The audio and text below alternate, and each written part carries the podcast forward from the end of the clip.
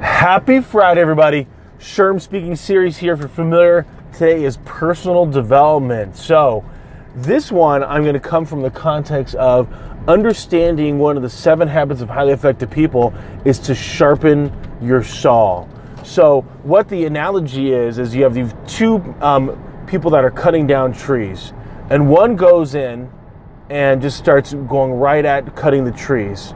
The first person spends about a half hour shape um, sharpening their axe, sharpening their saw, and then proceeds to start then cutting down trees.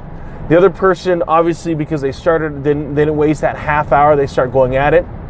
And then um, over the lunch hour, they both take a break.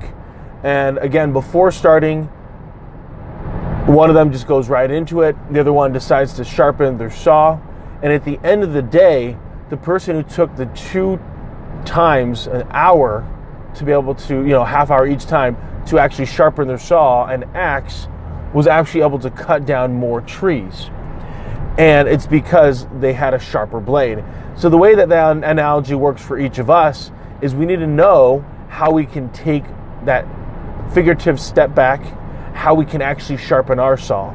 And so I know physically for a lot of people it's listening to their body, knowing that they should take some rest, knowing that they need to take a break. Um, there's certain tasks that we do, even when we love our work, that we need to take that step back and do something that is for ourselves. Where that's going, like physically, where that's going to the gym, being able to exercise and stay fit, or it's um, having those conversations with those significant people in your lives that deserve your time and attention, and you want to give them your time and attention. And the other one that comes to mind, most importantly for a lot of people, is mentally. How can they shut down their mind a little bit to stop thinking about work, to stop strategizing, and to just relax? I think for a lot of people, the TV, um, movies, film, sporting events can become that outlet for them. At the same time, and all of these things of sharpening your saw, if you do it too much, you don't get things accomplished. So you actually lose out your productivity. So for me, just recently, um, I was listening to my body. It was getting pretty sore. I wasn't recovering as quickly um, after the workouts. And so for the last, oh, coming on two weeks, I haven't done really any physical exercise outside of walking and uh, occasionally when I go to the gym, just again, just walking around with the stroller um, while or pacing while my uh, sons are in their various activities. Or normally I enjoy lifting, and so uh, by being able to listen to my body, I'll probably give it another uh, three to four more days before I exercise, and probably another week before I actually start lifting.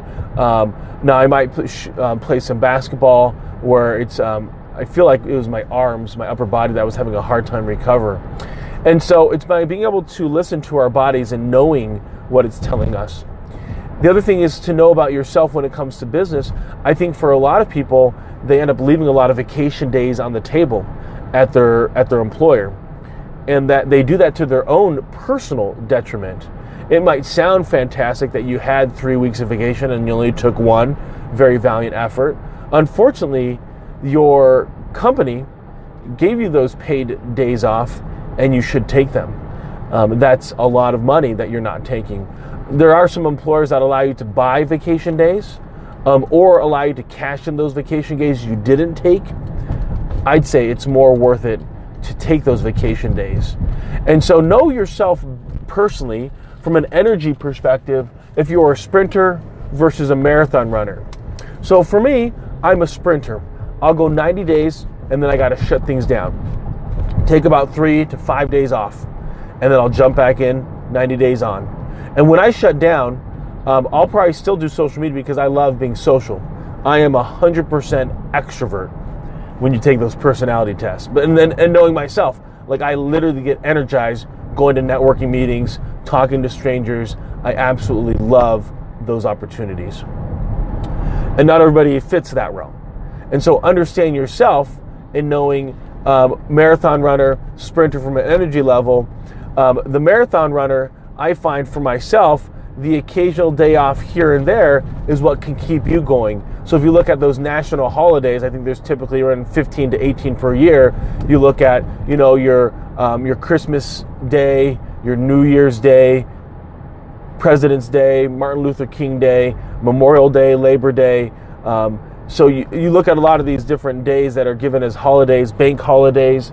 And so if you were to take those off throughout the year, even if your employer is, um, if they're open and you take those days off, you'll find that as a marathon runner, that just gives you those different checkpoints where you're able to sharpen your saw as well.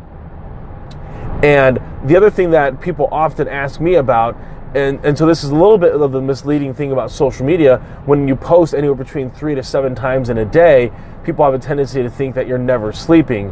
Um, I'll give you an example. Last night, uh, my son unfortunately uh, wet the bed, and so it's four four o'clock, four thirty in the morning, and so I, um, after putting you know all the clothes away, washed my hands, I knew I needed to send out a couple emails that I neglected to at the end of the night.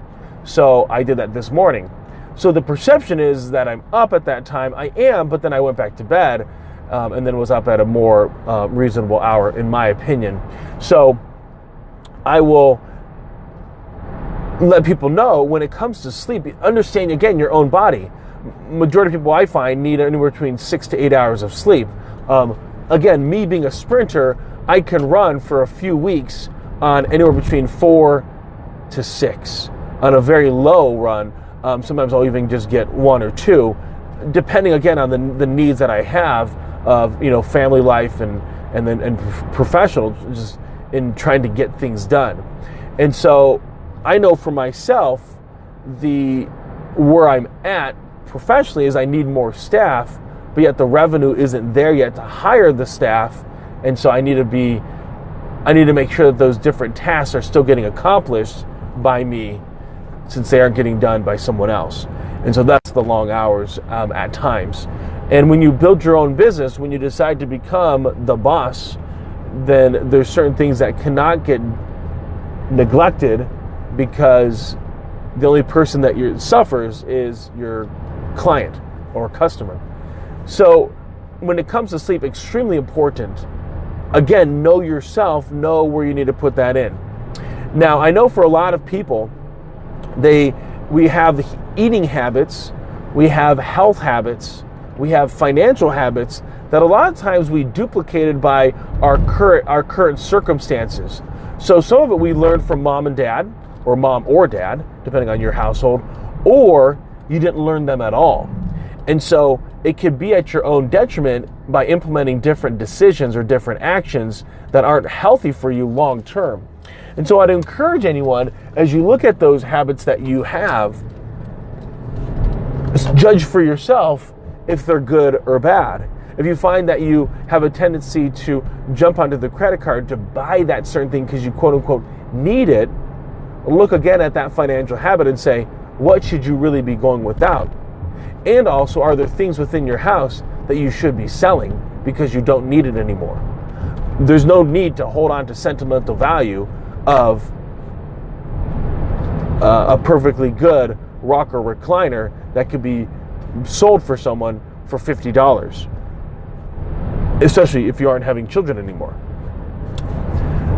And in that context, I think for a lot of people, if they would look at those different decisions they're making and just judge for themselves are they doing this out of default because that's what they saw or are they actually consciously making this decision to do whatever it is because it's their decision and they feel that that's the best thing to do?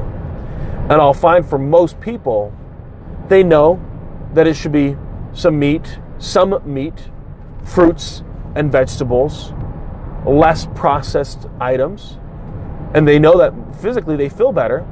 They also know that they should be more active, whatever that might be for them walking, hiking, cross country skiing, playing some basketball. Again, insert all the things that you already know what need to be done.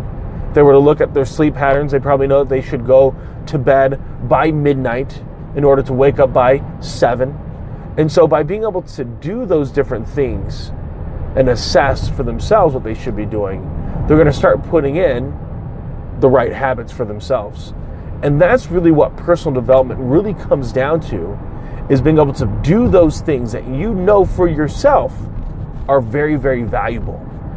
And so I think for a lot of people, when they take that when they take that figurative opportunity to sharpen their saw, they'll find themselves making the right overall decisions for their lives.